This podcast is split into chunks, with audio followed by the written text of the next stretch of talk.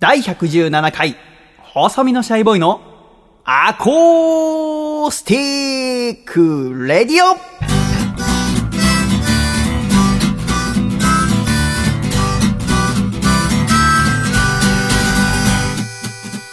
シャイ皆様ご無沙汰しております。細身のシャイボーイ佐藤孝義です。第117回細身のシャイボーイの Acoustic Radio。この番組は東京都世田谷区三軒茶屋にあります私の自宅からお送りしてまいります。この番組の構成作家はこの方です。どうも、構成作家の笠倉です。よろしくお願いします。笠倉さんどうぞよろしくお願いいたします。お願いします。さて、笠倉、はい第117回細身のシャイボーイの Acoustic Radio でございますが、本日はちょいとお昼に収録していることもありまして、はい。私と笠倉、この収録前にのんびりと、ここ1年の近況報告をしておりましたが、はい。いろいろお互いの家庭にありましたね。そうですね。それはまたね、はい10年ぐらい経ってからね、そうですね。ゆっくり喋れるといいですよね。はい。っていうのも、これ収録しているのは2016年の7月1日の金曜日でございますけども、はい。今日で私がここ三軒茶屋に来て丸1年が経ったんです。はそれ知ってました？あ。知らなかっあ、知らなかったですよね。た。はい。君本当になんかそういうのに疎いですよね。そうですね。多分本当は逆だと思うんだ。はい要は作家の君が気づいてくれて、実はね、シャイさんっつって、あ、そういえばそうだね、みたいな。来週1年で。ですよって言って企画を考えたりするんだ。なんか1年企画とかあるんですか？一年企画ですよね。ケーキ作るとかどうですかね。なんでてめえと一緒にケーキ作んなきゃいけないの でも今日ちょっと笑っちゃったんですが、はいまあ、この1年でいろいろ家具を揃えましたよね。要は家電製品しかり、はい。水槽とかもね、リスナーの方からいただいて熱帯魚育ててますけども、私が全く普段使わないのに体重計も置いてありまして、はいこの体重計は何のためにあるかというと、笠倉をこの収録前にそれに乗らせて、はい。あれ、笠倉痩せたんじゃないっつって乗って体重増えてって、お前太ってんじゃねえかそうですね。はい。僕が笑うために置いてあるものですけど、悪いアイテムだ。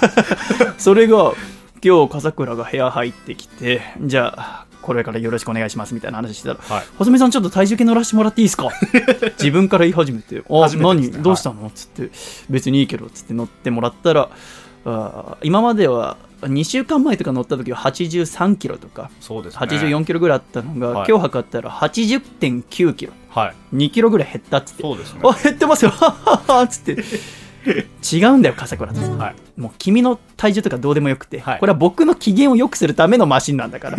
僕は別に君が体重減ってたところで 何も楽しくないんですよ。なんで減ったんですか？そうですね。ご飯を炊かないダイエットというのをしてまして。あそっかちょっと嫁さんが実家帰ってたからしばらくそうですね。結婚式だなんだっつって、はい。それで自炊をするときに、うん。ついつい炊飯器ではいご飯炊いておくと夜食べちゃうそうですね。何で食べちゃう？いつも？納豆とか？納豆はかなり多いです。はい。納豆さん何納豆食べてる？僕はオカメ納豆という納豆ですね。ノーマル？ノーマルでたまに引き割り納豆。ああ、はいノーマルの食べるときさ卵落とす、あ、それは、あの、相当気分が乗ってる時だけですよね。からしは？からしは入れます。からしはいつも絶対入れ絶対入れますね。るで醤油付け足したりもしない。備え付けのやつだけで。あーえっと、卵をかけるときは醤油をかけます。うーんなるほどね。それ以外は備え付けですね。私は納豆は今朝も食べたんだけど、はい。梅じそ味みたいなやつが好きだね。スーパー行くとはい。納豆7種類ぐらいあるじゃないありますね。そのうちの一つにね結構黒酢梅じそ味みたいなのがあるんですけどあれ好きなんですよね。はあさっぱりしてで食べますけど。それをしないことによって2キロ落とした。はい。はそうですね。あ、君今話題見失ってたでしょ。完全に今納豆の方に。ダメだよ。お昼取ってるからって。一応いつもと一緒なんだよ。あ、あれ？あれ？何の話？しいや私も納豆の話たくさんしたせあれ？あそこでもやっぱ7種類ぐらい納豆あってさ、はい。やっぱ突飛なやつが1種類ぐらいあるわけ。コンポタージュ味とかあったんだけど、え？うん、半年前ぐらいはかなり毎回ずっと置いてあったんだけどそれがやっぱなくなってるんだよね。やっぱノーマルがやっぱ一番なのかね。ノーマルは、はい。そうですね。そのノーマルいろいろある中でね、まあ、ごめん、ちょっと今日、やらなきゃいけないことたくさんあるから、その納豆の話は してる場合じゃなかったんだけど、まあ、痩せたということで、はいせっかく夏ですしね、君、髪も切っって、そうですね。今日は軽く整髪料つけてますね。はいちょ約束が違いますよ。先週ですか？ね。約束しましたよね、はいこの家にはワックスつけてこない。そうですね。でも爽やかですね。ありがとうごちょっとざいます。ボーダーのマリンカラーのシャツが着てる。何ですか、それ？一応、船乗りの衣服を着てる僕に合わせてきたんですすね。夏でこうね、さっぱりとした感じをねあ、そうですか。合わせてね、来ました。へーなんかね、外はジメジメしてるのに、すごくさっぱりした顔色されてますけど、はい。なんか噂によると、お目当てのコンサートのチケットが取れたんですって。あ、そうですね。それははい。何のチケットを取ったんですか、それはワンワンワンダーランドと言いまして、あびっくりだよね。だから、チケット取れたんですよって言って、僕はてっきり君は AKB48 とか好きだから、あー。ももクロとか、はい。その手のアイドルのチケットなのかなと思って、はい。ワンワンワンダーランドって言って、そうですね。何ですか、それ？それは NHK の教育テレビのうん「いないいないバー」という番組があるんですけども、それのあの巡業イベントといいますか、はあ。そのいろんな全国のホールを回って、うん。実際にそのキャラクターたちが見れるという。なるほどね、その、いないいないバーっていう番組の中では歌とかも流れるんですね。そうですね。で、その番組おなじみの歌とかを、キはい。ャラクター、あの、マスコッでかい犬と、そうですね。ワンワンっていうんですけど。ワンワンっていうバカでかい犬、耳が緑色はいそうですね。みたいなやつだよね。はい。とあとなんかちっちゃいカービィみたいな。はい、ウータンウータン、はい。あれウータンって言うんだ。はい。ウータンって最近出てきたの？そんなことない？あ一緒ですよ。あのコンビはもうずっと。もうずっとなの？ワンワンとウータンと。で笠倉から時々その娘さんがその番組好きで、はい。でゲームセンターたまたまデパートで前通った時にそのワンワンはい。とウータンのぬいぐるみ見っけて、はい。でワンワンのでっかいぬいぐるみどうしても娘が欲しいって言うから頑張って嫁さんと一緒に取ったって話聞いてて、はい。そんなことすんだお父さんってと思ってたんだけど、はい。まさかコンサートにまで行くと思ってなかったからびっくりして。そうです、ね、しかもなかなか取れないんでしょ？倍率30倍だそうです。あそう。はい。いやー。ちなみにそのワンワンワンダーランドははい。笠倉はどの公演を見に行くの？東京？あーえっ、と東京のあの渋谷の NHK ホールで行われる。NHK ホールで、はい。もうお膝元で。そうです。楽しみですよ。それは一般抽選で外れて、はい。でキャンセル分のやつでやっと取れたそうですね。それはロッピーかなんかに並んだはい、んでしょ、コンビニに朝10時なんですけども、うん。僕9時半から、あはい、いまして。ああ。もちろん店員さんにお声かけをして、はあ。いさせていただきますと。あ すいません笠倉ですけど。はいロッピーの前で30分いていいですか？あそんなんことすんの、はい、その前に買い物もしましたよ。だから メロンパン買ってああ。の買ったということをね、証明しつつもあここですいません待機させてください。ああそう、はで無事取れて。取れましたね。やっぱ大変なんだね。大変でした。人気なんだね。人気です。それさえそのワンワンワンダーランドは行ったことあるの？ないです。初めて。はい。それは君が行っても楽しいのかな？あーでもあのその公開収録の模様うんをうん。NHK でも放送するんですよ、ん。で見てる限りはお父さんも参加するみたいなパートがあるんですよ綱引きをお父さん同士ですさせられたりとか。かそういったこともあるんであ親子でちゃんと楽しめるようにはできてましたね。あそうなんだ。でいつ収録かは分かんないんですけどもしかしたら映る可能性もあるかもしれないんで、はあ。ちょっとグッズを買ったりとかして準備今してますね。なグッズって何？そのワンワンの例えはあ。ば手のぬいぐぬいぐるみといいますか。は手にはめたりりとか。それをしているとどうやら噂によるとカメラでこう映してもらいやすい。かれやすいんだ。まんまと。なんはい。で積極的に映りに行ってるの？知らないけど。記念にね。あり。そうなん、はい。それってでもさやっぱすごいことだよね。だっておそらくだけど、はい。娘が生まれてなかったらワンワンワンダーランドには行きたいと思ってないよね。そうですね。でも娘がやっぱ好きだから。はい。しかもだって、えー嫁さんはさ、はい。その娘と一緒に見る機会多いだろうけど、うん。君は一緒に見ることは基本ないでしょ、あえっと番組用ってことですか？あ。見ます見ます。いつ？だって昼とかでしょあれ。あい。録画してって録画してるんですよ。でいっぱい溜まっててあ同じやつ何回も見せたりとかあそうか。そうなんですよ。子供と同じの見るもんだから土ね日とかもあこうお昼に一緒に見たりそっかディッシュの歌ったりして、はい。そうですね。はあ。それも娘には言ったの？ワンワンワンダーランド行くよって。いやあの言ってないですねまだね。あ行ってないんだ。はい。でも全然わかんないと思う。そうだよな。1歳2歳の子供にそうなんですよワンワンワンダーランド行けるよっつってんもんな、そのグッズはあの喜んでました。あこれ持って見に行こうねって見せたらすごい指さして、まだ喋れないですけど。はい。ああ、そっか。その君と嫁が頑張って撮ったぬいぐるみは愛してもらってんの？ああそうですね。あそっか、はいはいたまになんかゾンザイに投げつけられたりとかしてますけどああそうだと まあ楽しくなればいいわけでございます。よね、まあ、コンサートというと私は6月26日の日曜日に、えー第13回のワンマンライブを行ったんですけれどはい。まああのコンサートというとでいう結びつけ方下手くそだなと。すごいハンドルの切り方したなと思いました。こんな下手くそだったっけなと思いながら、ワンマンライブを行ったんですけど、はい。ありがたいことにアコラジックの皆さんにもお越しいただきまして、はい。当日は満員になって立ち見のお客様も出るほどの盛況でとても嬉しかったわけでございますが、はい。このライブは、まあ、もちろん私のワンマンライブでございますから私も歌うんですけども、うん。オープニングアクトとして第110回のアコラジにもゲストとして出演してくださったうん現在19歳の野月ひろとさんはい。というシンガーソングライターの方が人生2回目のライブをするという。うん。これもなかなかドキドキなもんでございまして。はい。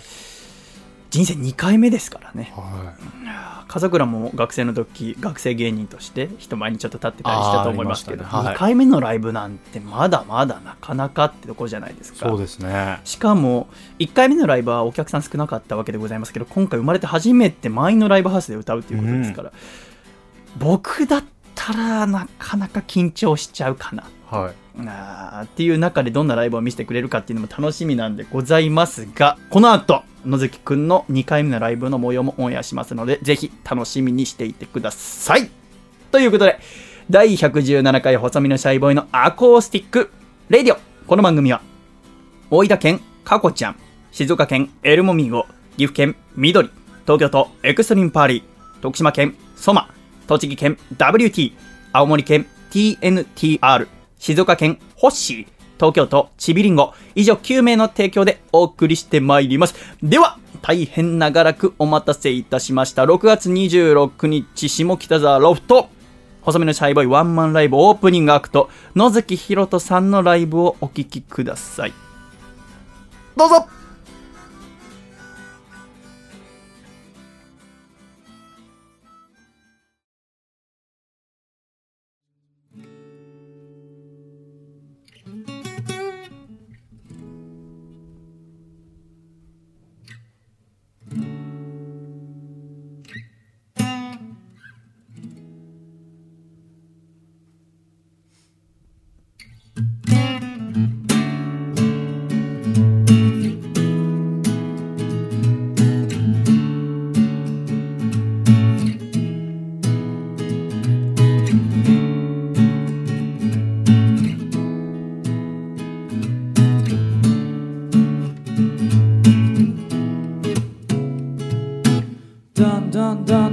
だんだんだん曖昧になってく感覚。めいてしたバカ騒ぎの後うるさいくらいに静かな人混みをかき分けて。うぞうぞの人々にすっかり溶け込んでる自分。電車の窓に映る僕の顔。つまらなそうにてゆく街の景色をどこか一言のように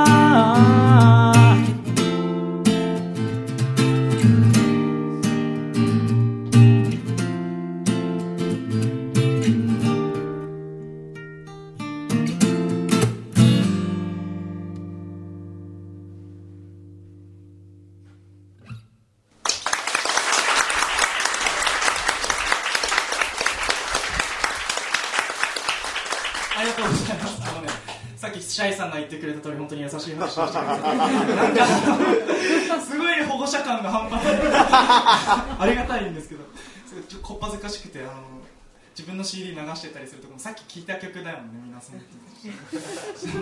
あでもあのありがたいことに、えー細身のシャイボーイさんのワンマンの前座、えーオープニングアクトかっこよくと言うとオープニングアクトということでそれをやらせていただけることになりました野月ひろですよろしくお願いしますえっとねあのまあえーワンマンライブなのにあんまりおしゃべり僕がしてたりしてるとあのシャイさんに後で怒られたりするかもしれないのであとあのおしゃべり下手くそなんだからとか多分言われるので次の曲に行きたいと思いますアコラジッコがすごいどれくらいいるのかわからないんですけどすごいありがたいことに自分の曲が流されてるということで流されてる流していただいてるということであのどこか遠くの知らない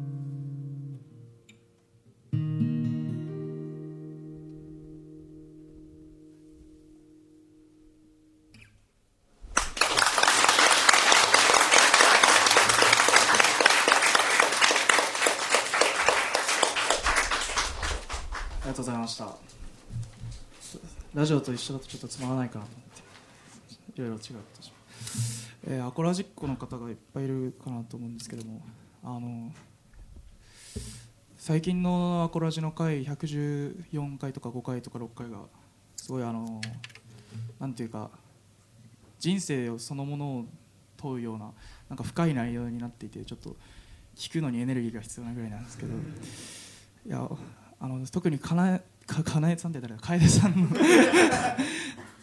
楓 さんというあの方がいらっしゃるんですけどそのその人が自分がその就きたい職業があってそれと関係ない職業になってしまったらそれは私の人生すなわち死だという。そんなかっこいいことなかなか言えないと思うんですよね。それすごい自分としては心に残りましたそれで笠倉さんとかが大人なことを言うんですけど僕は子供なのでそれぐらいの覚悟があったらなんかそのまま突き進んでほしいなって思います。この話でしたね。すごい暗い。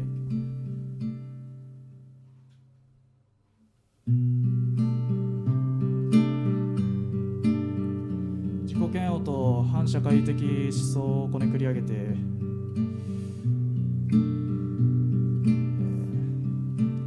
トラックにでもひかれて死んでしまうという決意をポケットに入れて思いっきり自転車をこぎましたが赤信号の前でしっかり止まってしまった自分に嫌気がさしました。革命前夜という曲です。ずっと思いあぐねてたこと絵は見つかりそう。紡いではそっとゴミ箱に捨てる日々右も左もわからないまんまで体だけでかくなってっていつしかどうでもいいことばかりに随分詳しくなっていた。地元の友人いつしかドクターダミンを貪る上京人優しいパーティーの中でたやすく認められ傷を舐め合った他人の評価に価値などないと教えてくれたねロックスター。でも僕は人の批評に自分の存在を投影していた。俺より情けないやつを見下しすっかり安堵しきっていた。そういうのはもう今夜限りさ。現在を存在を変える。のエネルギーはそこにあんの。ここにあんの。どこにあんの。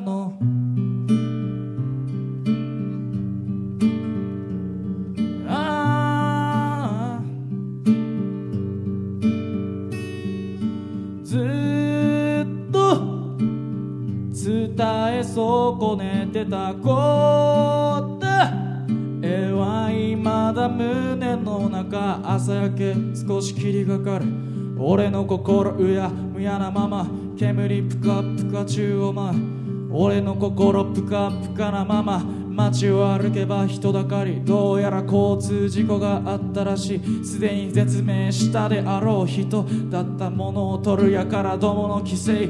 俺はもういたたまれなくなってその場を離れ歩き始めた。いつも通りの毎日がまた始まろうとしていた。朝昼時計はぐるぐる回って気づけばオレンジ色の空。バカバカしいとかどうでもいいとか言ってもまたもや繰り返す繰り返すこの日々の意味など俺にはいつまでたっても分かりゃしないがあの日あいつが出てった意味は最近分かってきた。現在を存在を変える。そのエネルギーで後悔を昨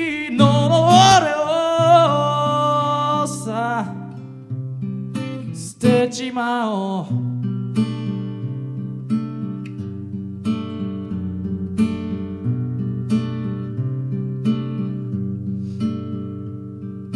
ずっと思いあぐねてたこと絵は今や雲の中。俺の歩いてきた道は随分でこぼこのように感じたが周りを見渡しゃ平らな道などどこにも存在しなかった。不平不満を口にしていつも歩むことから逃げていた。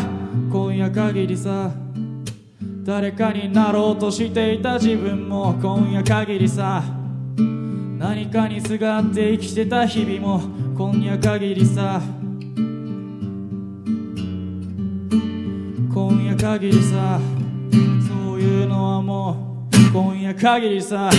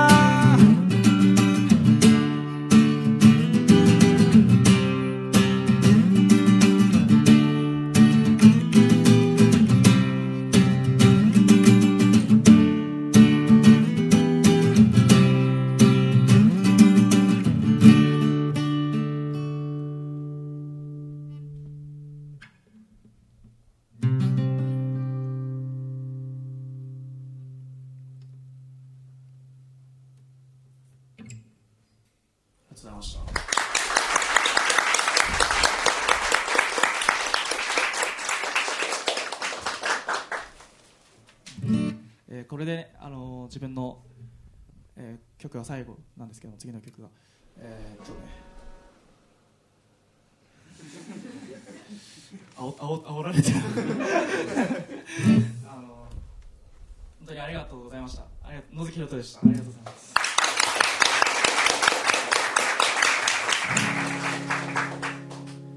シャイさんみたいなパワフルな曲が作りたくて作ったような曲ですね。全部風の中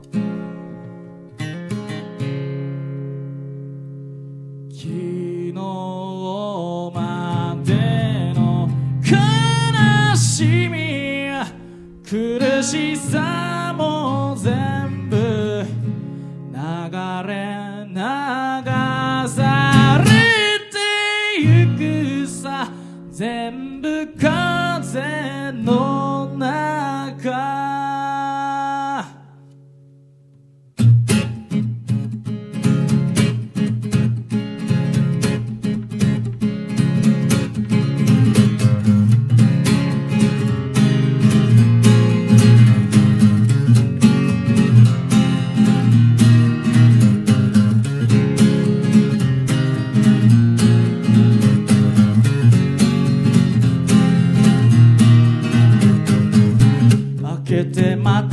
けて次こそはと言ってまた裏切られて全て嫌になってそしたらやっと君の声が聞こえた。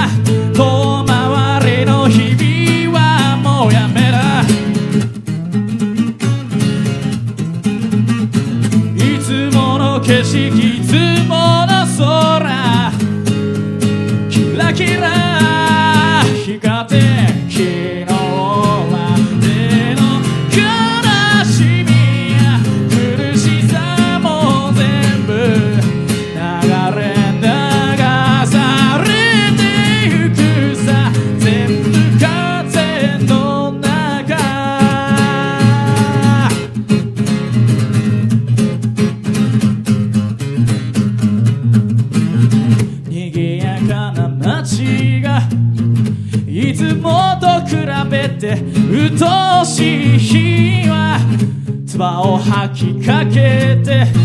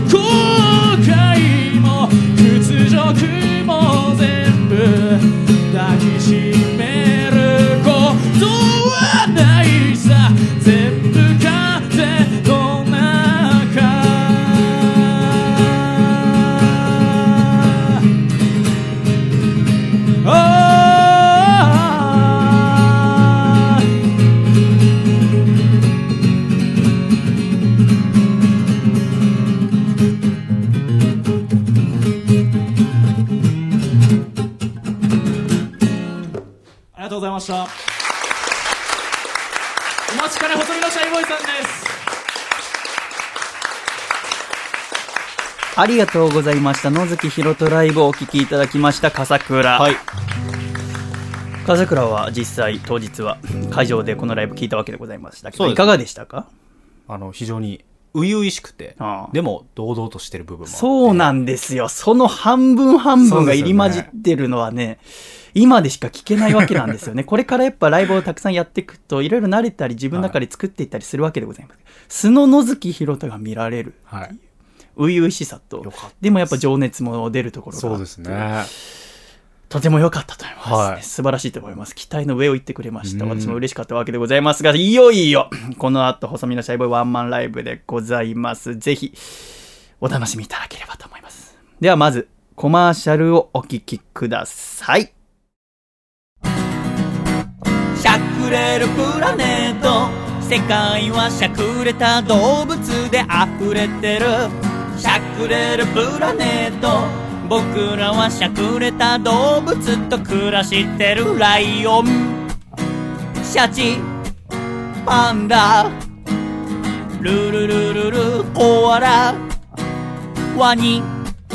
ミヤキャット全6種。リーグ戦いただきを終え、ますます加熱するプロレスリングバサラ。ぜひ皆さんもその戦いを会場でご覧ください。7月3日、愛知千草文化小劇場。7月20日、わらびレッスル武道館。7月28日、新川ファーストリング。詳しくは DDT プロレスのホームページをご覧ください。では、トラさん、いつものやつ、いっちゃってバサってバサってバサりまくれバサラ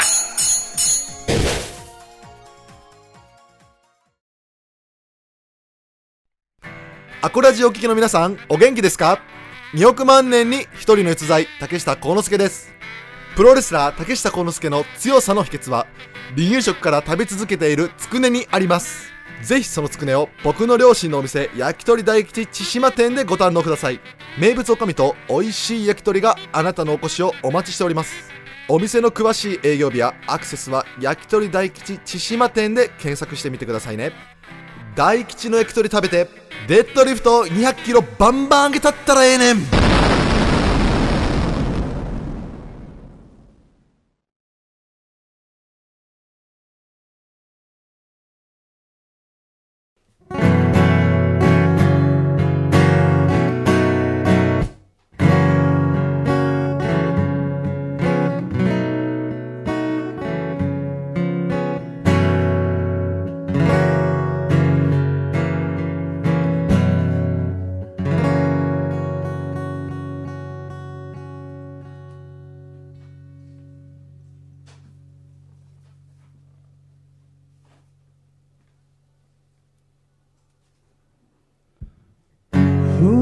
君から手渡された。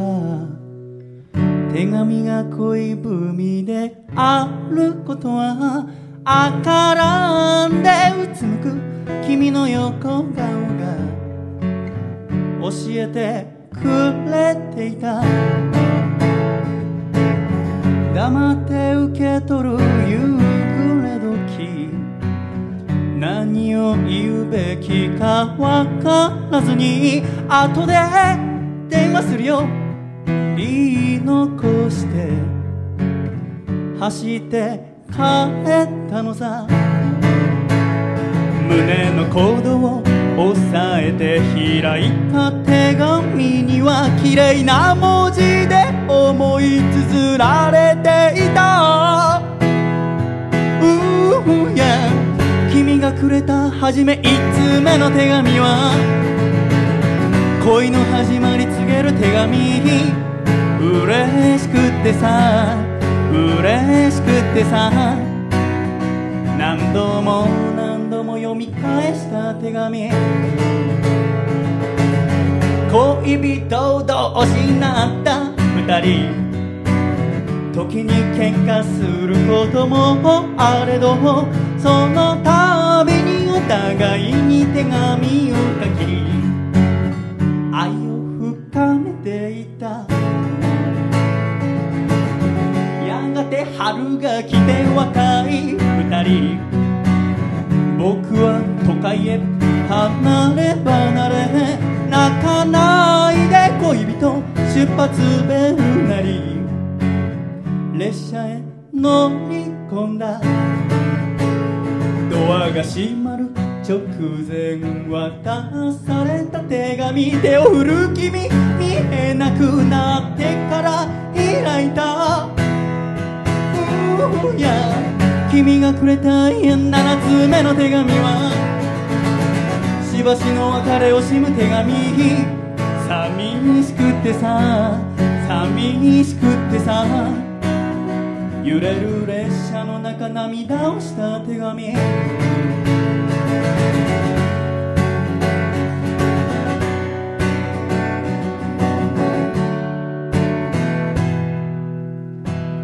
慣れない都会の暮らしの中に安らぐ時間も見つけられずに電話越しふるさと君に強がり。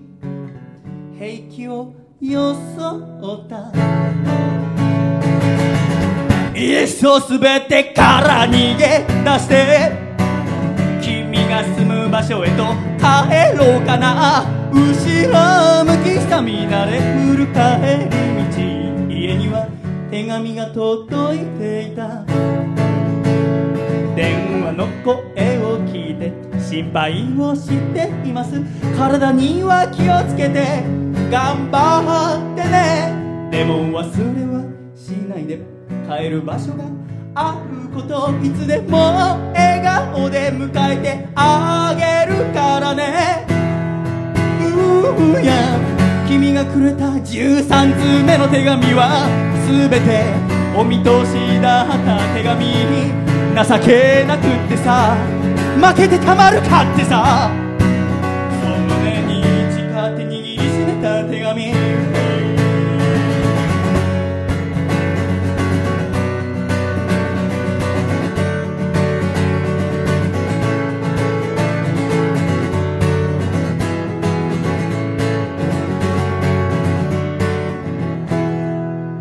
都会の暮らしにも慣れ始めて。新しい友達もできてさ。面倒くさがり僕の悪い癖さ。少しずつ連絡をサボり始めてた。君からの電話も取れない日々。だけど何の心配もないのさ。離れていても大丈夫僕ら。心は一つだと勝手に信じてた。久しぶりに開いたポストの中見つけたいつもと何か雰囲気違う手紙を読んでみて驚いた。慌てて電話するも繋がらなくて僕は途方に暮れたうや君がくれた21通目の手紙。は恋の終わりを告げる手紙。悲しくてさ。ねえどうしてってさ。何度も何度も涙をした手紙。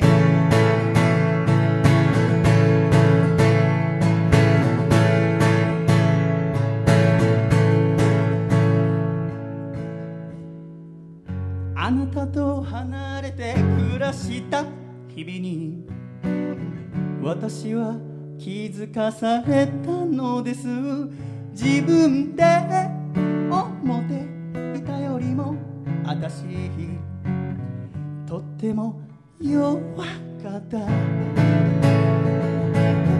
あなたを都会の綺麗な人に取られてしまうのではないかしら。不安は募れど減ることはなくて私は辛かった。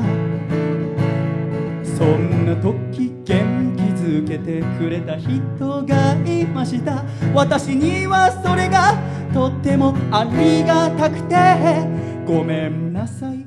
さようなら。これが最後の手紙。新しい恋をしていますと綴られていた、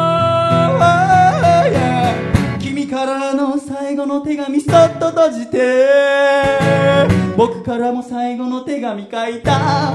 手は震えて文字涙でにじんで何度も何度も書き直した手紙。君がくれた21通の手紙は一つの恋の始まりと終わり全て見届けて机の奥で箱の中今はゆっくり眠ってる。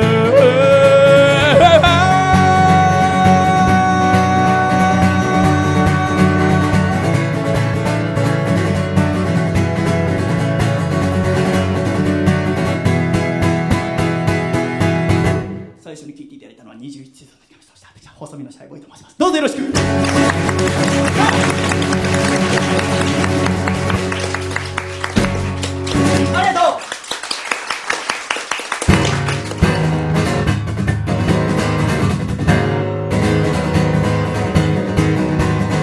僕は本当に嫌なやつだな腹が出るほど。心の中いつも真っ黒黒でたまんないやいや。好きなあの子が好きな男は僕じゃないことが耐えられなくてずっとうじうじうじうじ悩んでいるのさ。僕の何がいけないの問いただしてみたいけれどあまりにも心当たりが多すぎてなんだか辛い。それじゃたった一つだけ願い事を聞いてよ神様。僕の恋を叶えてなんてずうずうしいことじゃないから。どこいてもいつ見ても愛しい。あの子僕のことなんか見ちゃいない。Hey 負け惜しみ。で髪に乗るよ。あのかなを恋がうまくいきませんように。あ僕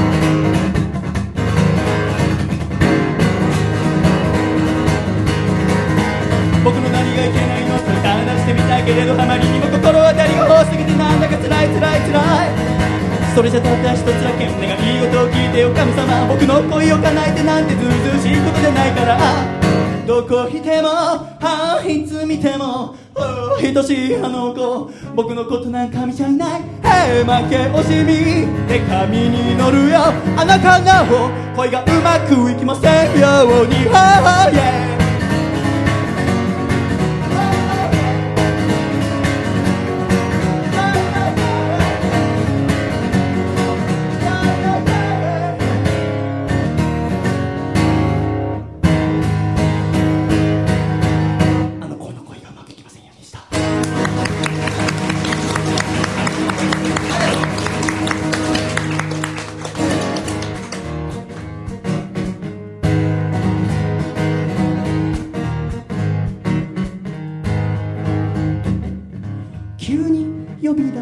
た喫茶店でいつもより食べんな君をじっと見つめてた。別れを告げるタイミング探る君に助け舟出すほど優しい男じゃないのさ。暗いはいはいはい夜に釣れないあいあいあい君さ。3杯目の紅茶も冷めてしまうほど長い話。辛い。はいはいはい夜につまらないあいあいあい君は他に好きな人が出てきたといえば終わる話だろ二人が出会ったこの喫茶店で恋の終わり告げられるとは思わなんだな。恋が飲めない僕ら決まっていつも紅茶分け合いながら愛を育ててきたのだったね嘘はやめておくれ。本当のことを言ってよ。今さら引き止めたりなんかしないよ。好きだよ。それだけは知っていてくれよ。ないはいはいはい君さ。3杯目の紅茶も冷めてしまうほど長い話。辛いはいはいはい夜につまらないはいはいはい君はもうすぐラストオンダの時間コーヒーでも頼もうか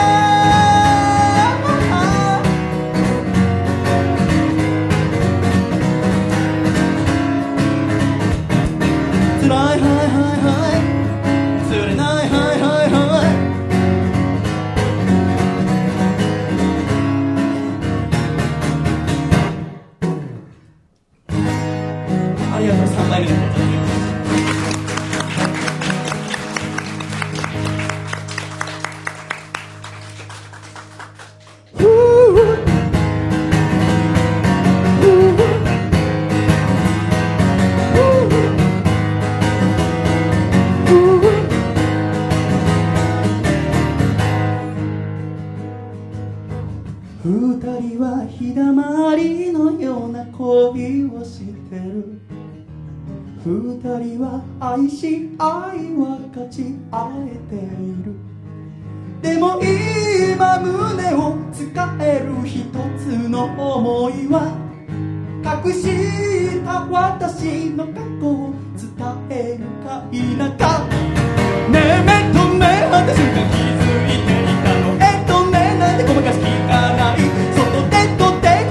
は早まることをずっとね分かってたでも言えない秘密が加速する求めせめぎ合う二人愛の誓い揺れる過去にゃ戻れないわ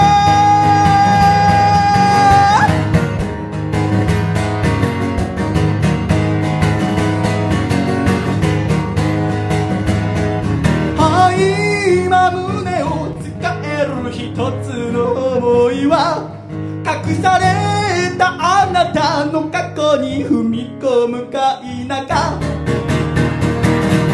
ねえねと目をつけ気づいていたの。えっとねなんて細かし聞かない。外でとって重ねてみれば早まることをずっとね分かってたでも言わない。秘密が加速する。求めせめぎ合う二人。愛の誓い。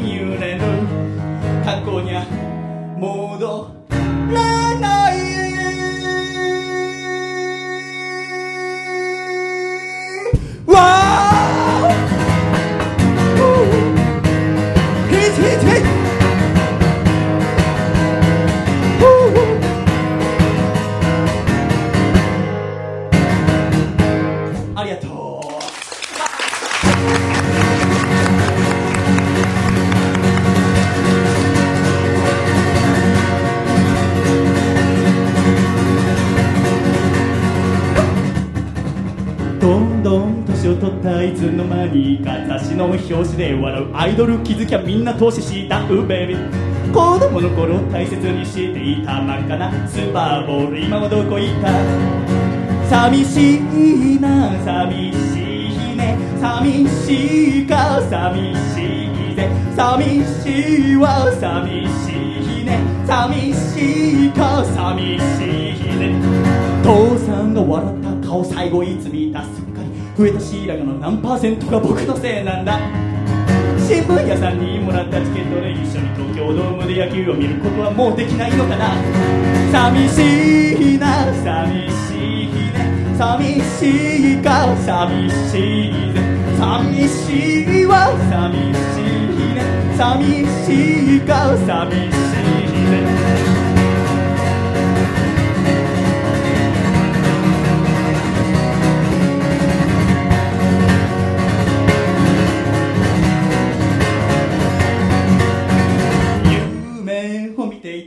憧れていた仲間と共に高みを目指すそんな自分の姿。でもね現実はそんな甘くないものね何も変わらず今は一人一人ぽっちだって不安を抱え悩みに追われそれでも気づかないふりをしてる。でもね聞いてよ。友よ言わせてくれよ。僕はいつも一人思っている。ウォウ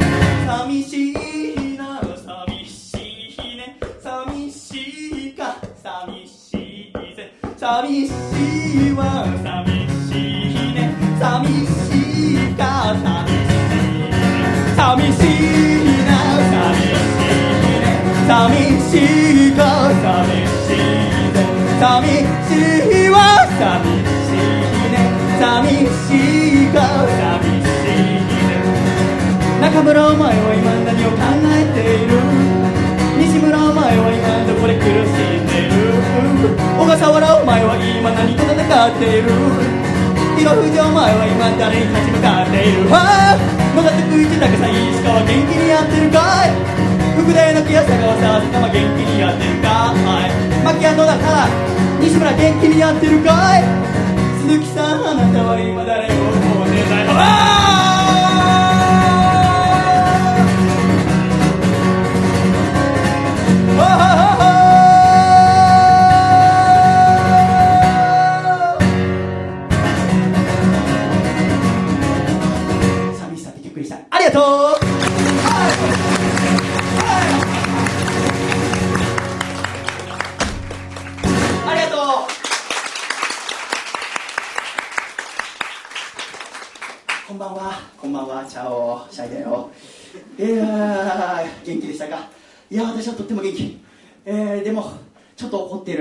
なんで怒ってる？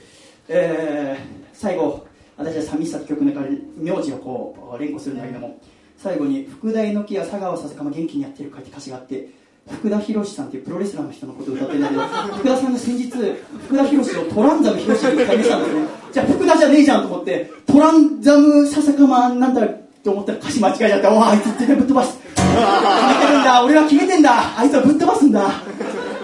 あそれはまた後にしといてですね。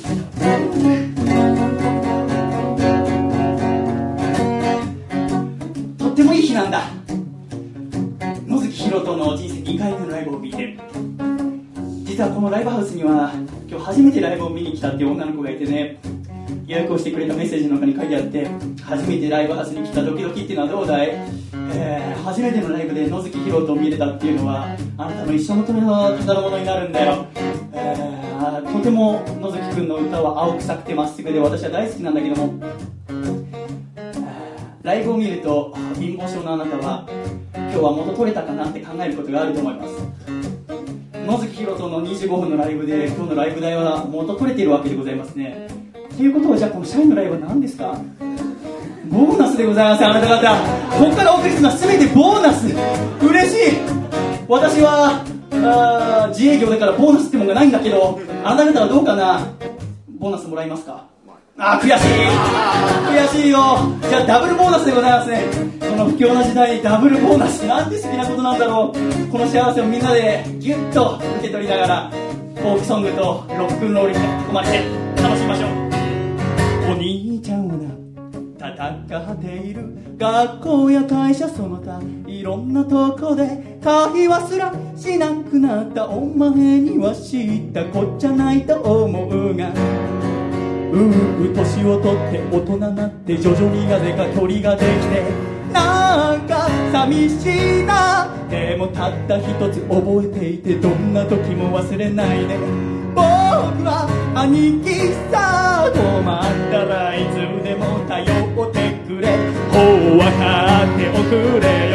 妹よ。この世でたった一人の兄弟なのさ。分かってくれるな妹よ。お兄ちゃんは常に味方でいる。お兄ちゃんはな心配をしている。最近ふさぎがちなお前のことを昔はくすぐればすぐ笑ったが今じゃそういうわけにはいかぬ。女心なんてわからないよ身内はなおいそうだよ。ケーキ買ってくるか。モンブランが今好きかどうか知らないけどほう笑っておくれよ。妹よ。お前がうつむくと家の中が暗くなるから。笑ってくれるな妹よ。アンニュイなんてまだ似合わないぞ。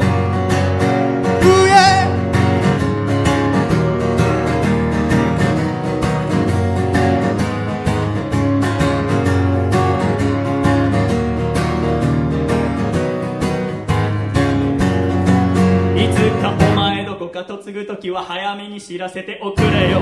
準備がいるから。相手にケチつけることはないができればシャイより年下がいいな。兄貴面したいから。まだそんな日来るなんて思えないけどもう分かっておくれよ。妹よ。かっこいい兄貴にはなれなかったけれど分かってくれるな妹よ。幸せを願っている。笑っておくれよ妹よ。この世でたった一人の兄弟なのさ。笑ってくれるな妹よ。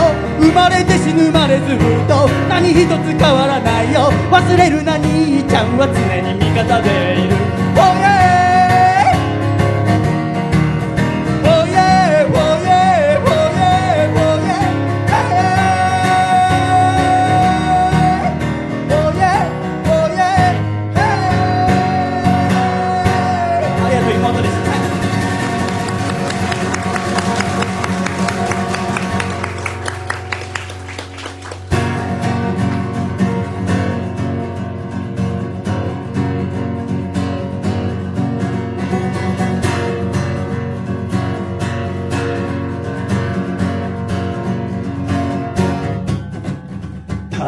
いの意味は未だわからぬ。正義ある限りは悪は消えない。ドミノをお前はまだ信じられるか。ドミノをその拳を振るい。出せるか。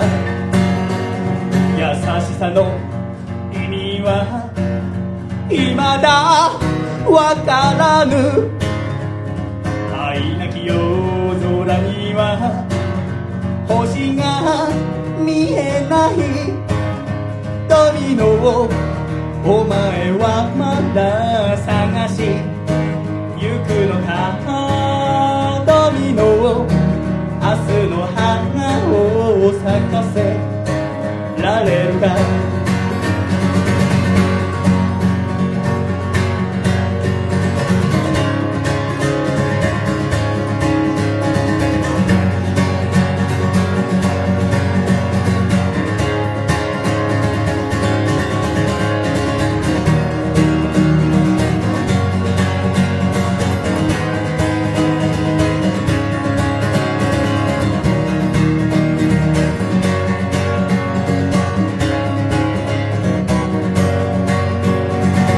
けられない。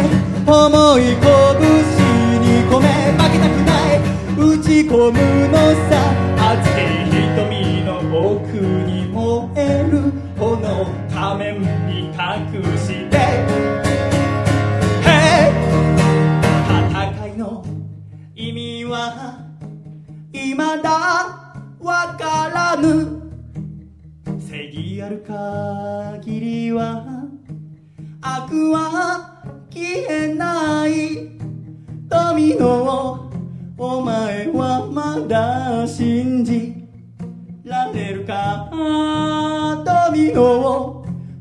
拳を振るい出せるかドミノお前はまだ探し行くのかドミノ明日の花を咲かせられるか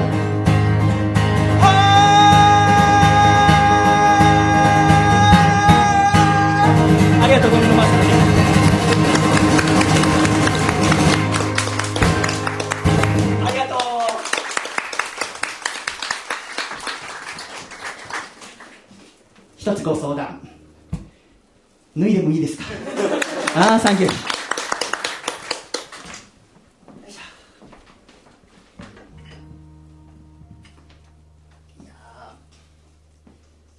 今年の冬にちょっと体重が増えましてあといろんな人から全然細身じゃないねって言われ始めたのが今年の冬昨年末から今年の初めにかけてだったんですね。これやばいと思ってですね羽織を買ってですね体の大部分を隠すという作戦に出たんですけども、えーこれは本当思いついた時本当画期的な策だと要は私は一人ですから基本アルバムのジャケットとかこう3曲を立てて撮ったりするんですね。そうなると変化があんまないわけですよね。そんな中で羽織を変えることによってバージョンが増やせるってことを気づいてですね私はこれ本当素晴らしいと思って、えーびっくりしました。すごい暑いんですね。実際着てみるとね。これはちょっとこう考えが及ばないところでございましたけど。もあとこれですね、えー変に肩結びしちゃって全然ほどけないですね、えーこういうところまでちゃんとね分かんなきゃいけないところなんでございますけれども。はい。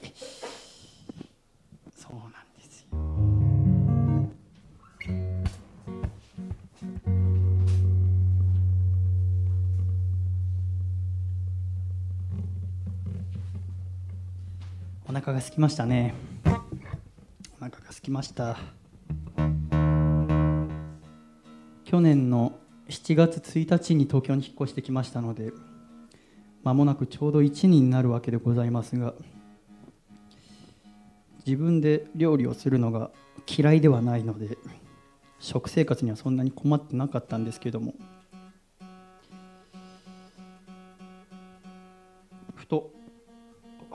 先日気づいたのは私はこの1年間「おはようございます」って言ってないと思って。それまではずっと実家で家族と暮らしていたので朝起きるとリビングに降りて妹に会ったら「おはよう」って言ってで無視されるっていう生活をずっとしてましたけども、えーまあ、母さんだな父さんだのに挨拶をちゃんとしてましたけど。あそうか私は1年間「おはよう」と「いただきます」はたまに人と一緒にご飯食べる時には。私はこう挨拶をするということがこんなに楽しいことかっていうのが分かって食事をする時、えーいただきます」って結構しっかり言う楽しみを毎回味わってるんですけども。そうすると向かいにいる人がちょっとビクッとしてこの人は礼儀作法に厳しい人なんだなと思って向かいにいる人もおはよう おはようじゃないいただきますって言うようになるんです。だからあんまり圧をかけてもいけないななんて思いつつ。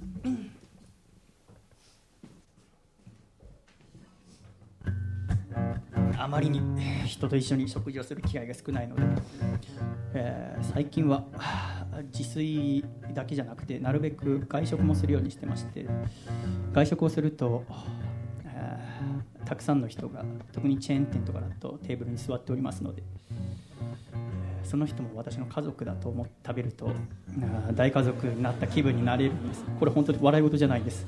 これ笑った人はみんな幸せ。真顔してるあなたは私と一緒。えーそんな私のことを大家族として迎えてくれる定食屋の歌を「ベイビー手をつないで弥生県行こうぜ」「おおベイビー夢抱いて弥生行こうぜ」「おお日が昇らぬ朝もあるだろう」星ともらぬ夜もあるだろう。そんな時はお腹いっぱい食べようよ。それで大丈夫。きっと大丈夫。ベイビー手をつないで弥生行こうぜ。おおベイビー夢抱いて。こうぜ。お定食屋に行くといろんなメニューがございまして。お決まりの定番のものから季節のものがございます。皆さんは季節のもの食べますか？私はあんまり手を出すことができません、季節のものに手を出す勇気があるっていう方は、定まったものの中で満足をしてない人または新しいことにチャレンジできる人。たまに、えー席に座っていて両方の私の家族が、えー季節もんにやっていて私だけ味噌カツに定食を食べているととても恥ずかしい気分になります。でも私は自分は間違ってないと思うんだ。好きなものを好きと言えるそれを褒めてほしいってギリギリで隣の人に言うのをやめたんだけども本当に踏みとどまれてよかったと思ってる、えー三軒茶屋の弥生県はちょっと地下に降りるんですけどもその弥生県の前はちょっとお姉ちゃんのいるお店の客引きのお兄さんとかが立っていて夜行ったりするとまずはその客引きのお兄さんに、えーお姉ちゃんどうですか?」って言われて「いや僕これから味噌カツ煮なんで」っつって行くっていうですねとても素敵な場所でございますのでもしよければ行ってみてくださいそしてもし私のことを見つけたら定番しか頼まれない私を笑ってください。Baby 手をつないで弥生行こうぜ。Whoa, baby 夢抱いて弥生行こうぜ。Whoa, baby 手をつないで弥生行こうぜ。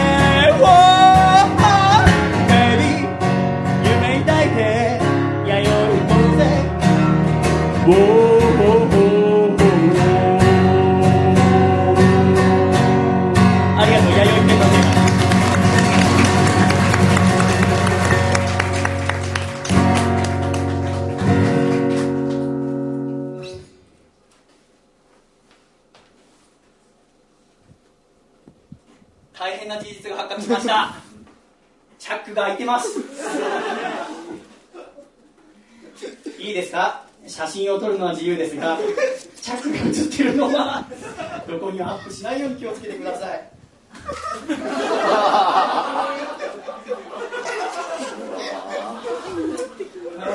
くりした。ずっと羽織着てみよかった。あーやっぱ羽織はいいもんですね。うん見直しました。羽織のことさっきちょっとバカにしましたけど来ましょう。夏で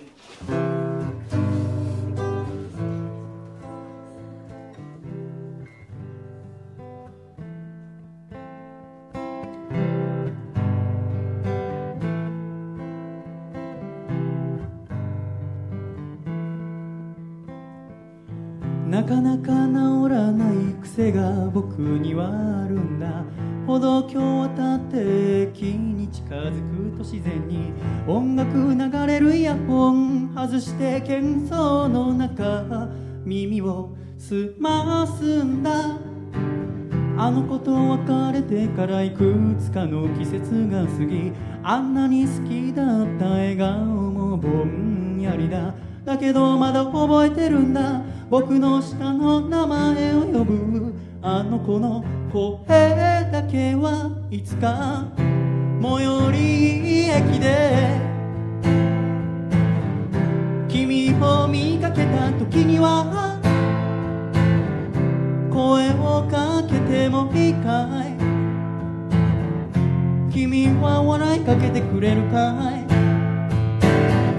最寄り駅でいつかけた時には声をかけてもいいか？い君は笑いかけてくれるか？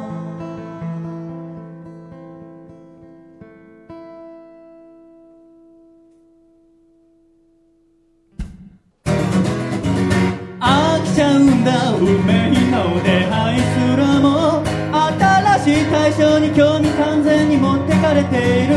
飽きちゃうんだ。優しさ口にしても。愛情の継続に宿泊している。ううおめかし駆け引きしまいにゃ騙し合い。はあ忙しいね。笑顔で近づき気づけば混じり合い。な二人でいたいけど飽きちゃうんだ運命の出会いすらも。新しい対象に興味完全に引っ張られている。飽きちゃうんだ偽りを口にしても。愛情も継続に宿泊して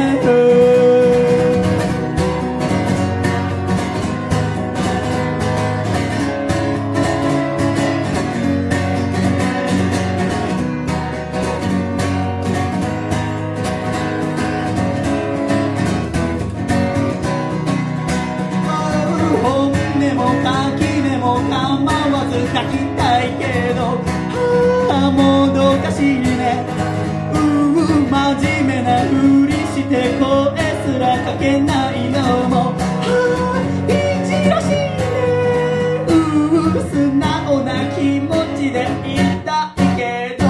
飽きちゃうんだ。思いは夜空を越え手届かぬ場所へと消えちまったけれど。愛してるんだ。それさえ言えたのなら。違ったのかな。飽きちゃうんだ運命の出会いすらも新しい対象に興味完全に持ってかれている。飽きちゃうんだ優しさ口にしても愛情の継続に宿泊してる。ほうほうほうほうほうほ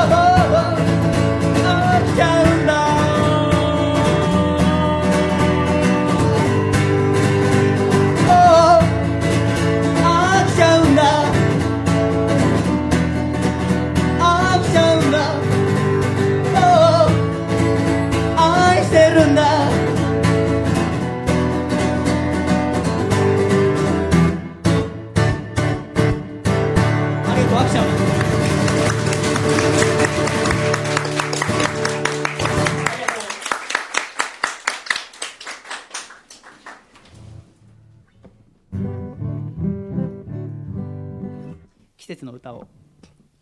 もう過ぎてしまいましたが春です。春の歌を。春はどうでしたか？私は今年の春をとても楽しみにしていました。一人暮らしをして初めての春。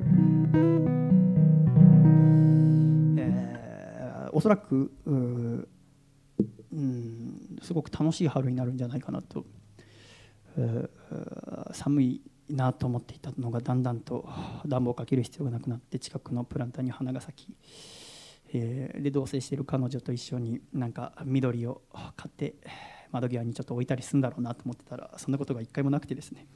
あとびっくりするほどうちが日当たりが悪いってことがですね 春に気づきました、えーカビがたかないように乾燥機を毎日炊く毎日でございますけども。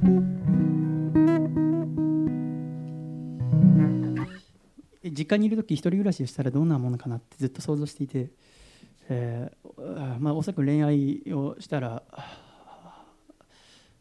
なんか私はいつも恋愛をする時遠距離恋愛を想像するんですね。近くにいるっていう想像ができないんですよね。ちょっと離れた距離になら少し想像ができて、えー遠距離だったら一人暮らしをするのがすごく寂しいんじゃないかなって。要は春になって東京出てきたとしてね。で私去年の7月に東京出てきたんですけども最初すごく楽しみだったんです。ホームシックになるのが。ホームシックになったらポエムでも書いてみようかと思ってワクワクしていたんですけども。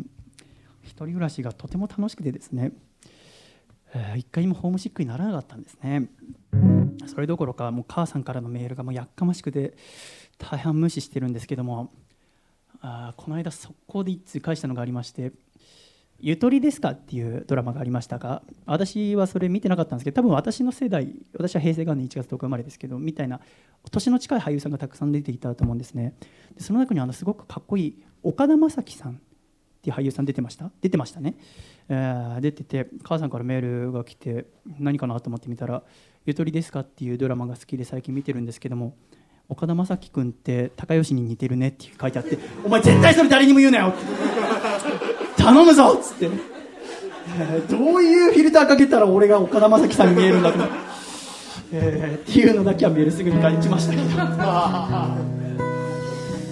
えーそんな毎日の中でしかし春は春でございますので今だけは春に戻った気持ちで一曲。桜散るも知らず一人の夜は寂しいから心とか揺れるこれも青春涙を噛む。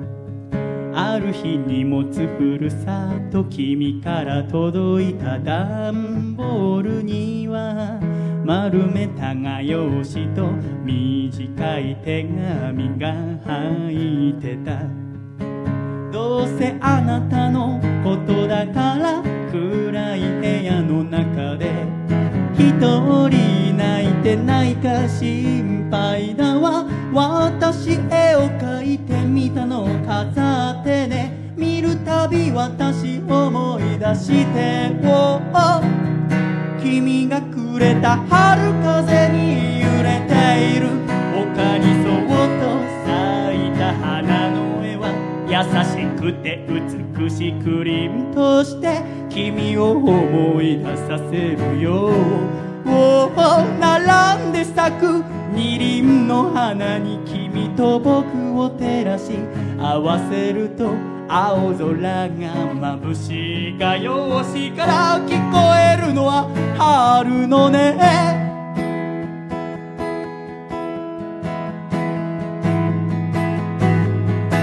は君に向けて手紙を書くよ。愛しさが不格好な文字を伝え届けばいいな。ふるさとの君に。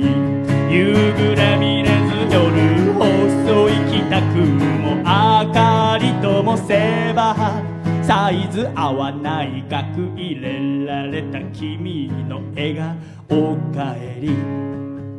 君は元気でいるのかい連絡もよこさないで怒るなよ。次の休みには帰るから。駅のホームで待っててくれないか。涙で迎えておくれよ。君がくれた春風に揺れている。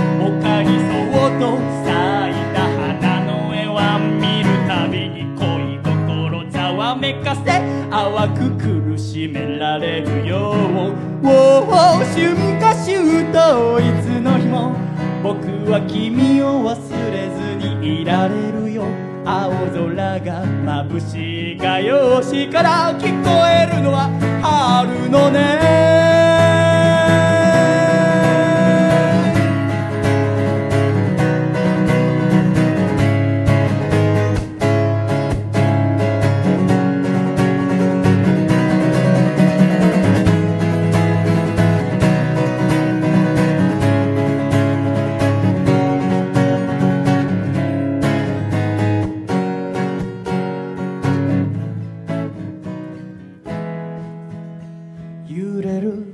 車の中でゆらり歌ったねまぶた閉じれば夢色は言いまして歩く君の絵の中。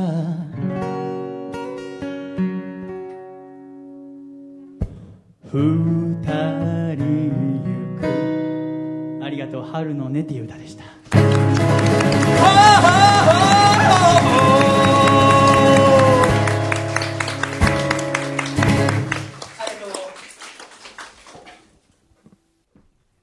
春が終わりましたので夏の歌を歌います。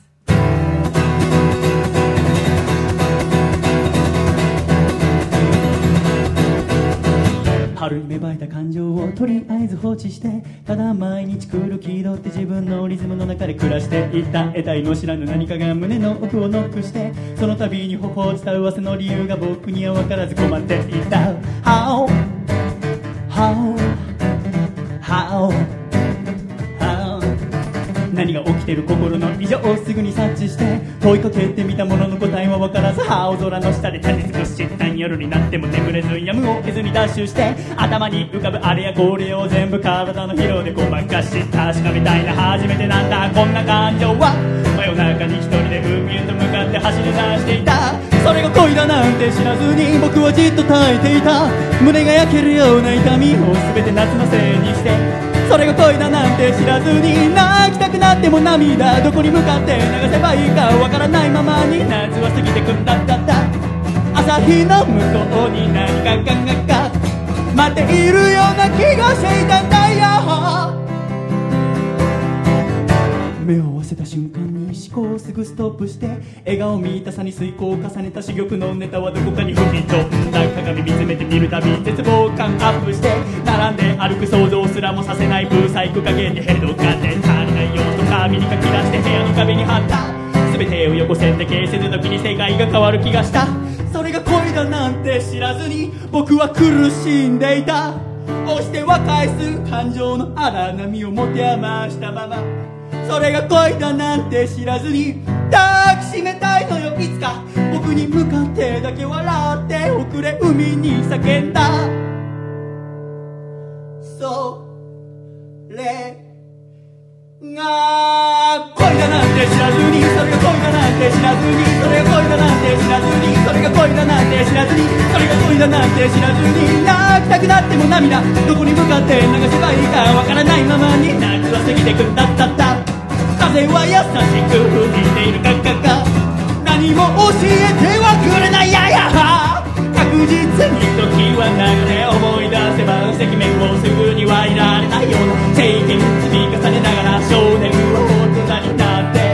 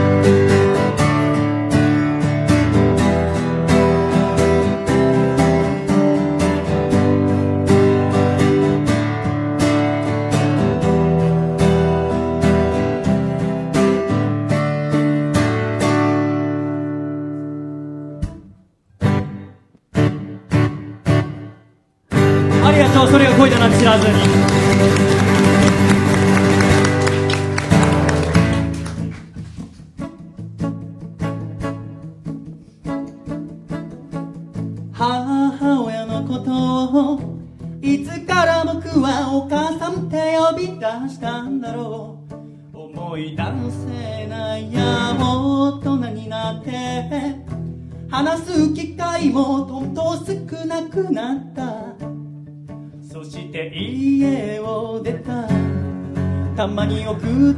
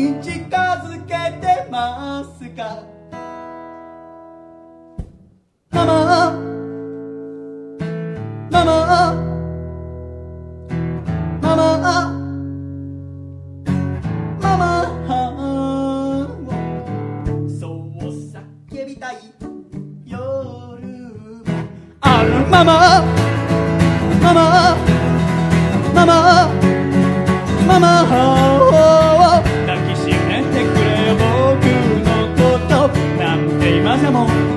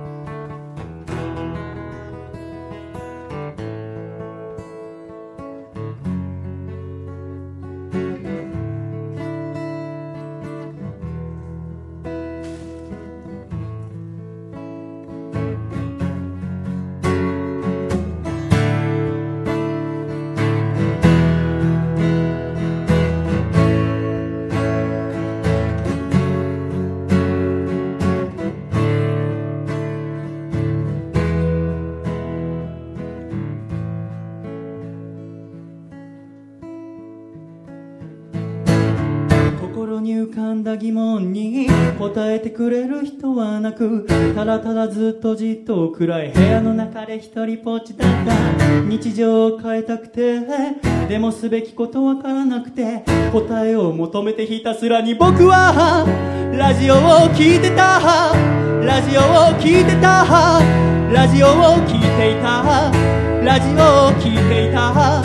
ラジオを聞いてた。ラジオを聞いてた。ラジオを聞いてた。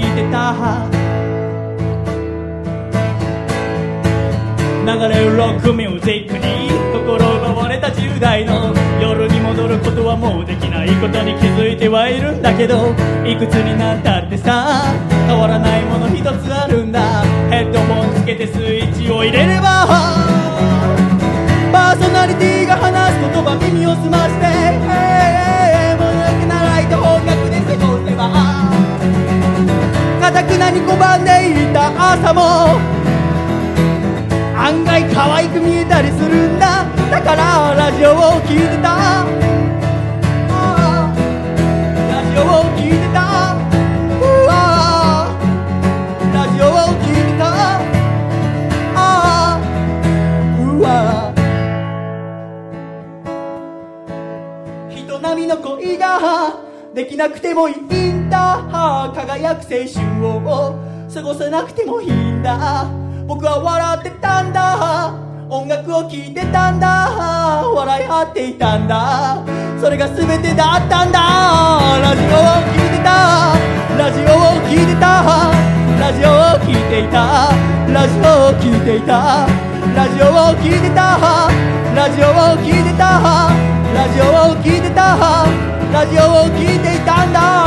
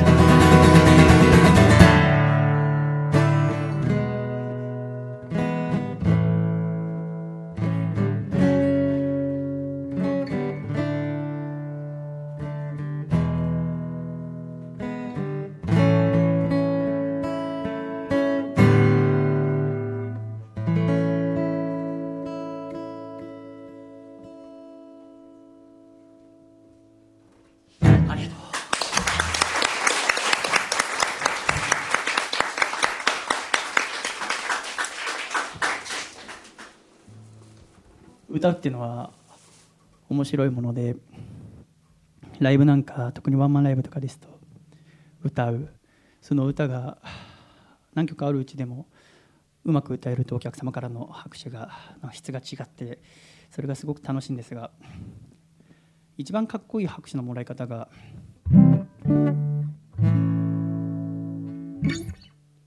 パチパチパチパチって要は何も言わずにピッてやって終わって自然に拍手が起きるっていうのはあれなんですけどもお客様もあ何回か経験もしかしたらライブよく来る方はあるかもしれませんが終わったと見せかけて終わってないみたいなのありますよね。だからあそのままあってお客様とのこの信頼関係の中で特に古い曲とかをやるときは終わってでっつって「ありがとうございました」でパチパチですね。それがあの野月と来たら今日初めて歌うのに「ありがとうございます」ってあんまり言いませんでしたね。歌ってぴょーんっつってで「ああ」みたいな大御所みたいなライブをしてですねあいつすげえなって僕もう控え室で震えてましたけど末恐ろしい19歳ですよね。これからが楽しみです。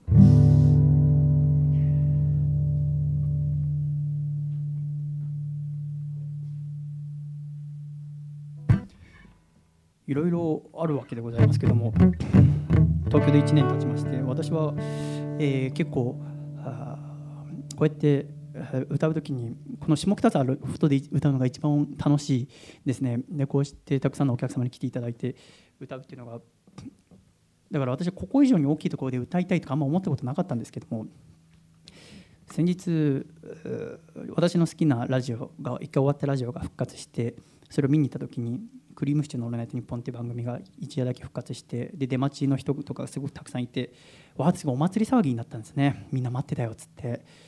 あれ見た時におそらくあんだけたくさんの人が集まって楽しみにしたのはクリームシチューがずっとテレビに出続けてずっとスターだったからなんじゃないかなと思って あれ見た時にあれ楽しそうだなってあれ面白そうだなってあんなんなきゃダメだなと思って考えがこの1週間、えーいろいろぐるぐる変わってこれから今まで全然考えたことなかったんですけども約1年間かけてテレビに出ていこうかなって思って、えーあんまりもっと大きいところで歌って、えーもうなんか概念が覆るっていうのはこのことかと思うぐらい1週間前のその夜のことがあ美しくてですね。これからちょっと1年間かけてテレビに出ていきます。テレビでお会いしましょう。いや何も決まってないんだけどね。これからやっていくんだ。一緒に楽しみましょう。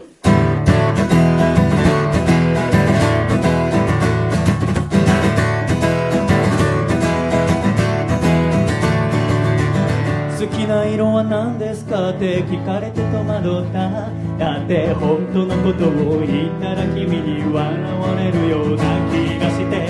胸を張って生きたいよ誇らしくありたいよ。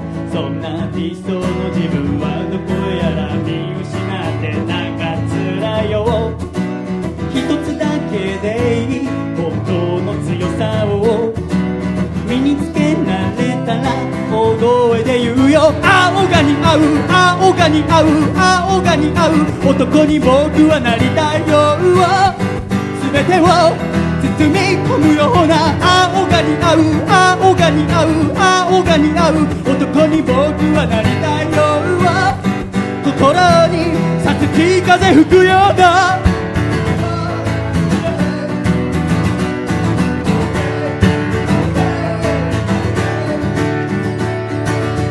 周りの目を気にしてんだ釣り合い取れとても美しくて僕はいつもダメなやつで。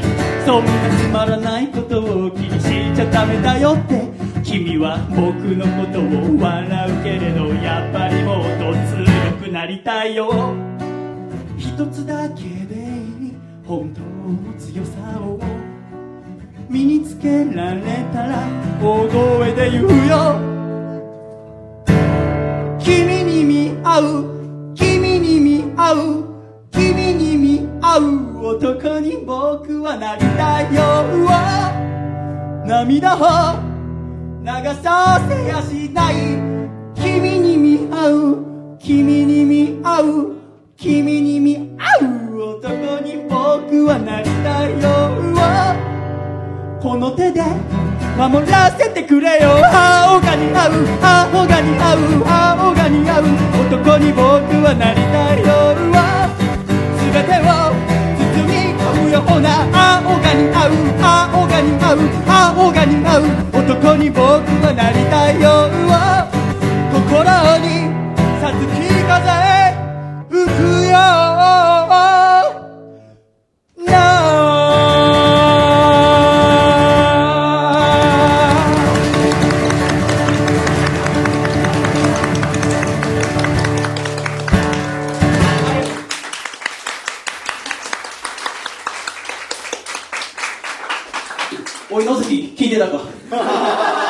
今ありがとうございます。言わずに拍手が生まれたぞ。これが違いだよ。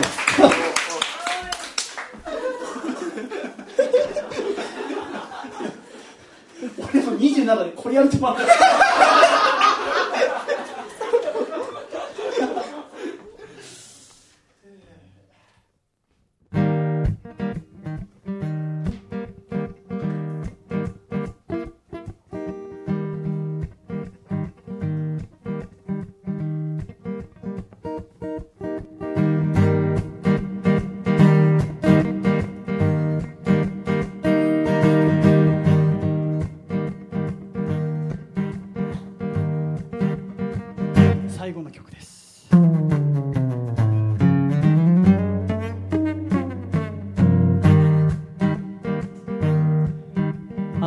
で東京に来て1年に経りますが東京の暮らしはとても楽しいものでございました。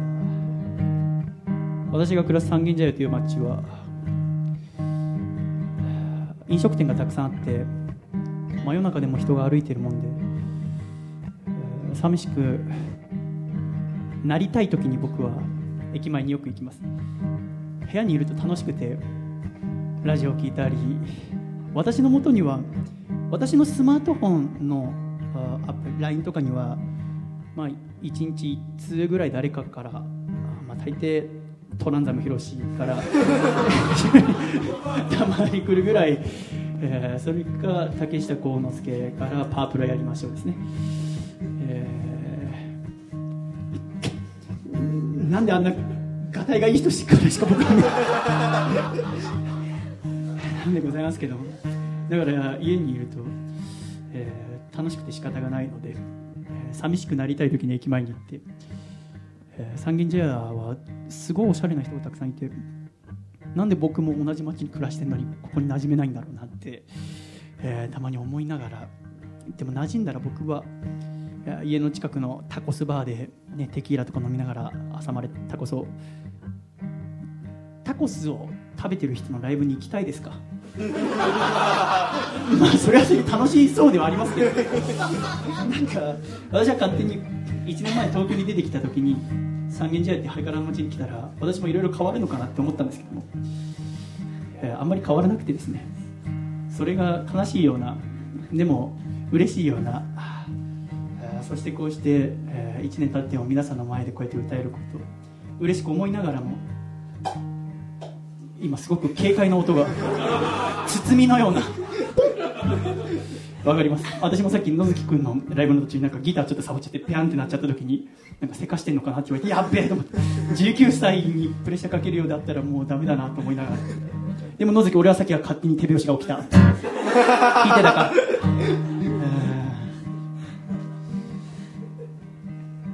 変わらないものを変わっていくものを大切にしながらこれからもフォークソング作っていきたいと思います。昔の私の友人の歌を最後に。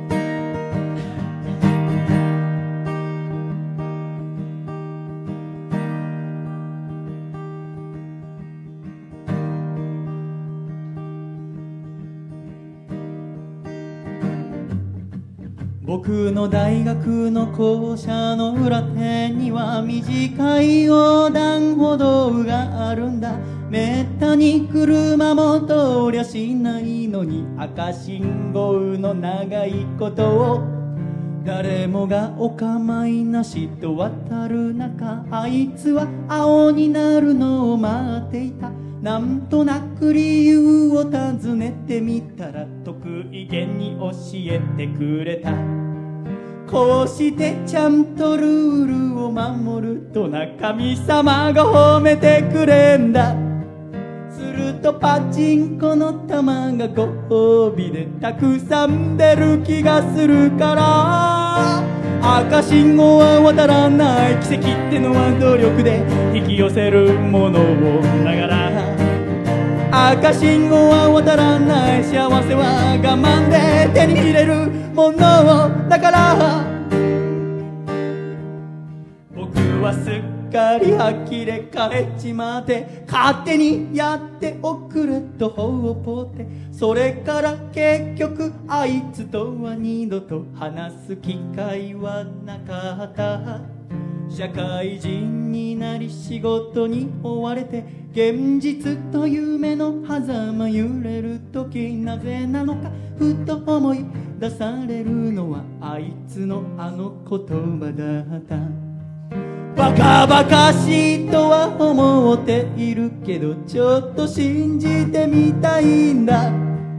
真面目に日々を生きてゆくことしかできないダメな僕だから。赤信号は渡らない。奇跡ってのは努力で引き寄せるものを。だから赤信号は渡らない。幸せは我慢で手に入れるものを。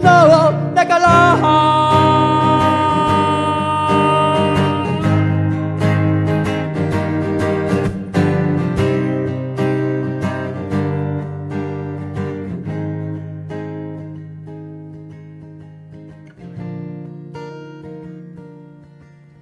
あいつが事故で死んだと知ったのは12月の寒い夜のことだったラジオのニュースで流れた名前に夕飯の手が止まった何が原因かと調べてみれば酒を飲んで車を走らせたそして赤信号の交差点の中へ突っ込んでしまった。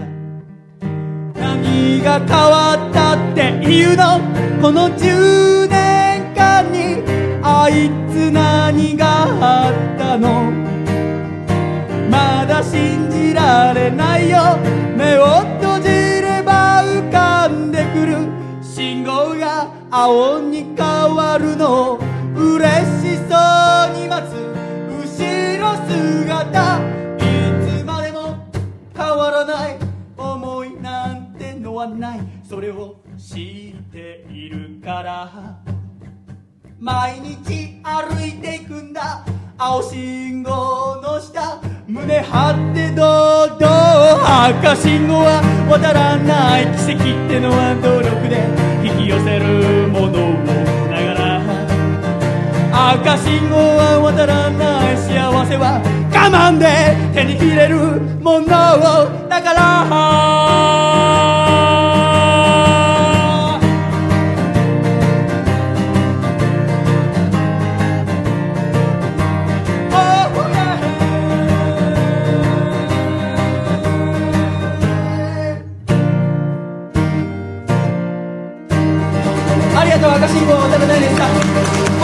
おしょう。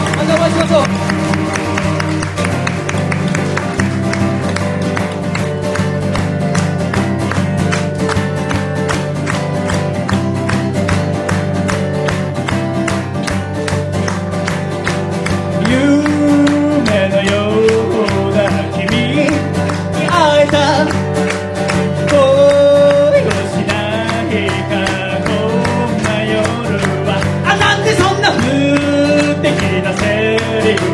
夢の中いやしないさ。だって僕は Oh baby got the 細身の細身の細身の Oh yeah. Oh oh oh. 細身の細身のとても素敵なシャイボーイなんだけども野月ひろとの鼻面をへし折ってやりてえからよ。もっとでかく聞かせてくれよ。細身の細身の細身の Oh yeah なめるな若者細身の細身のとっても素敵でございました。じゃあ野月で言うからヒロトって呼んでやってくれ野月野月野月出てこいバカ野郎野月野月本日オープニングは今日詰めた。野月ヒロトそしてあずきちゃん細身の最後でした。ありがとう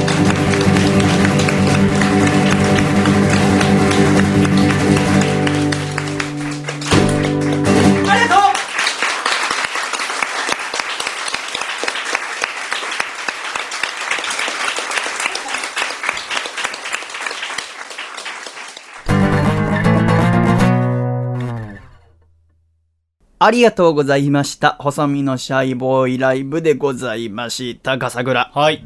終わりました。そうですね。よかった。終わって。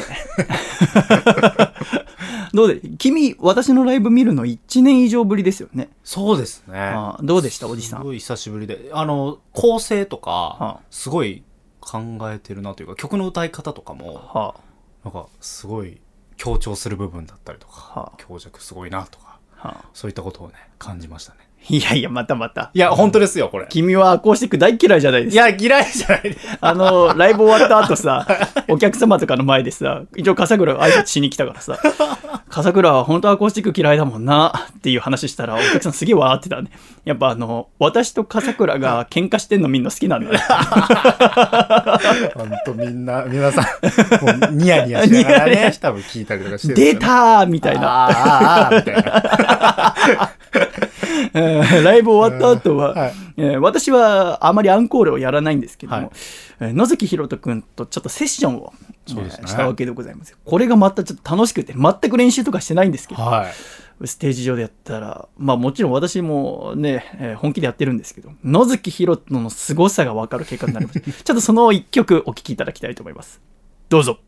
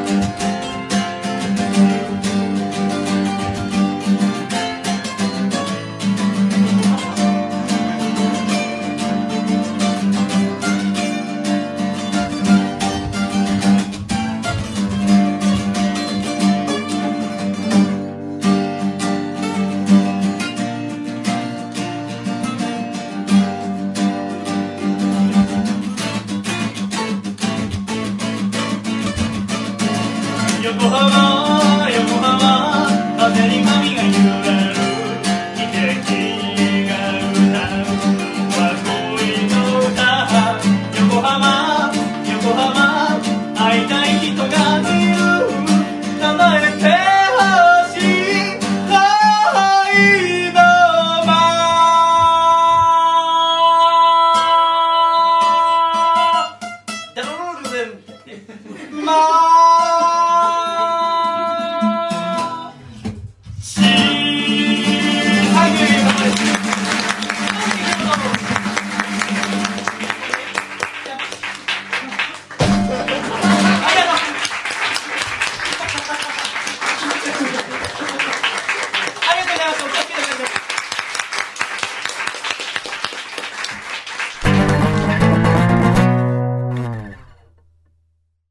でございます、笠倉。すごかったですびっ。くりしたね。はい。こんなことできんの？つってはい。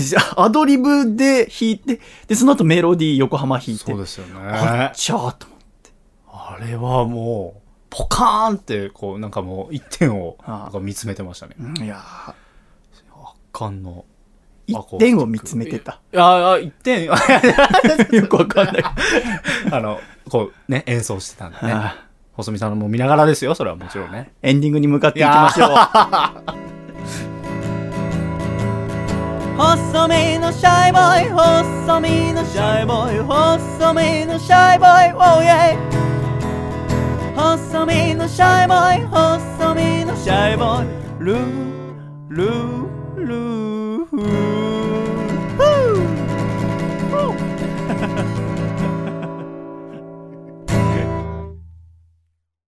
第117回細身のシャイボーイのアコースティックラジオ。この番組は、大分県かこちゃん、静岡県エルモミーゴ、岐阜県緑、東京都エクストリームパーリー、徳島県ソマ、栃木県 WT、青森県 TNTR、静岡県ホッシー、東京都ちびりんご、以上9名の提供でお送りしてまいりました。今週も最後までお聞きくださり誠にありがとうございました。では、エンディング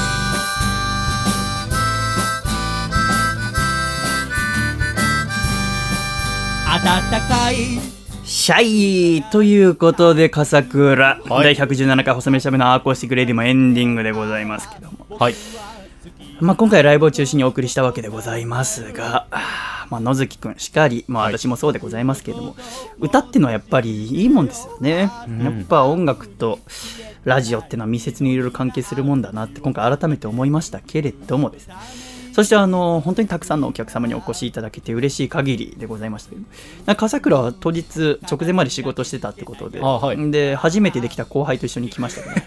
そのなんか前の仕事を引きずってるのか、はい。後輩の前だからか分かりませんけどすごくビジネスライクなはいそうそうどうもお疲れ様です。見させていただきました。はい。あれは何なんですか？いつもあんな感じなんですか？いやー、違いますけどね。大変ですよね。要は、大抵の人は全員先輩だけど、はい。初めて後輩もできてそうですね。どっちもやらなきゃいけないっていう中で、で娘もいて、はい。嫁もいて 家族関係もいろいろあって。でもあの妹さんも無事就職がないないって決まったということで、はい。ですね。えーとても素晴らしいことでございますよね、みんなで成長していきましょうね。はい。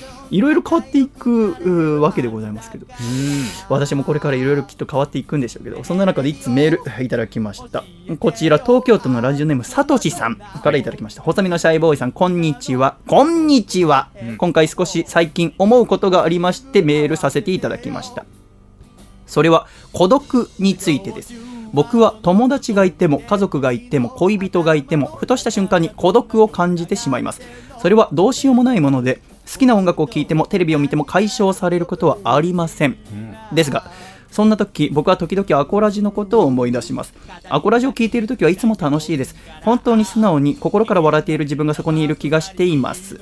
アコラジにはとても感謝しています。今回はそんなことを伝えたいと思ってメールをさせていただきました。また楽しい放送お待ちしています。といただきましたうん。まあやっぱあのアコラジに限らずラジオって普段の生活と一個離れたところにもう一人の自分を置けるというか、はい。そういうもんがあると思っていて特にそこに注目して私は作ってますのでそう思ってもらえるのは嬉しいんだけども、ん。まだまだ私もうまくいかないことがあって音楽にしろラジオにしろね。そんな中で、えーアコラジを聴いてる時楽しいって思える自分をそのラジオの中にちゃんと映すことができるっていうのはこの聞き手の方の努力も必要なんですよね、うん。ラジオってすごく繊細でまた聞き手の努力も必要なあメディアだと思うんですね。楽しむためには。そんな中で、えー楽しんでいただけてるってことはサトシさん自体自体があ頑張っていることだと思いますので、はい。えーこちらからもとても嬉しいことでございますしこれからも面白いもんあー私笠倉赤井でみんなで作っていきたいと思っておりますのでよろしくお願いしますっていうところでございますねはい。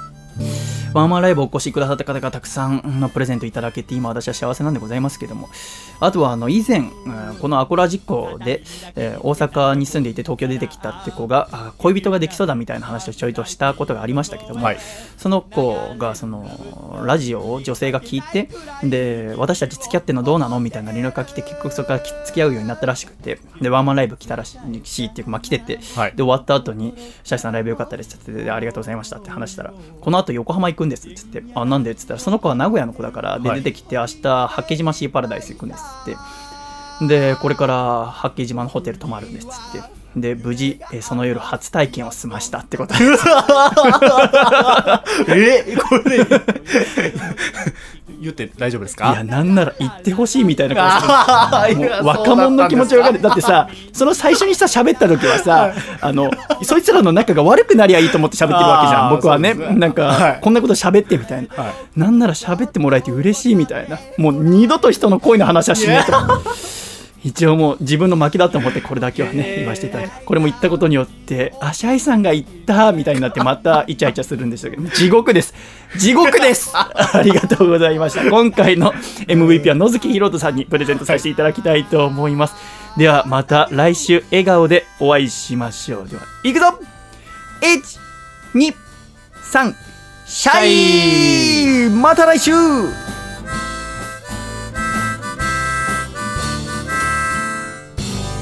4枚目のアルバム「ギリ」注文してくれてありがとう。届くまでもうちょっと待ってね。回だったね。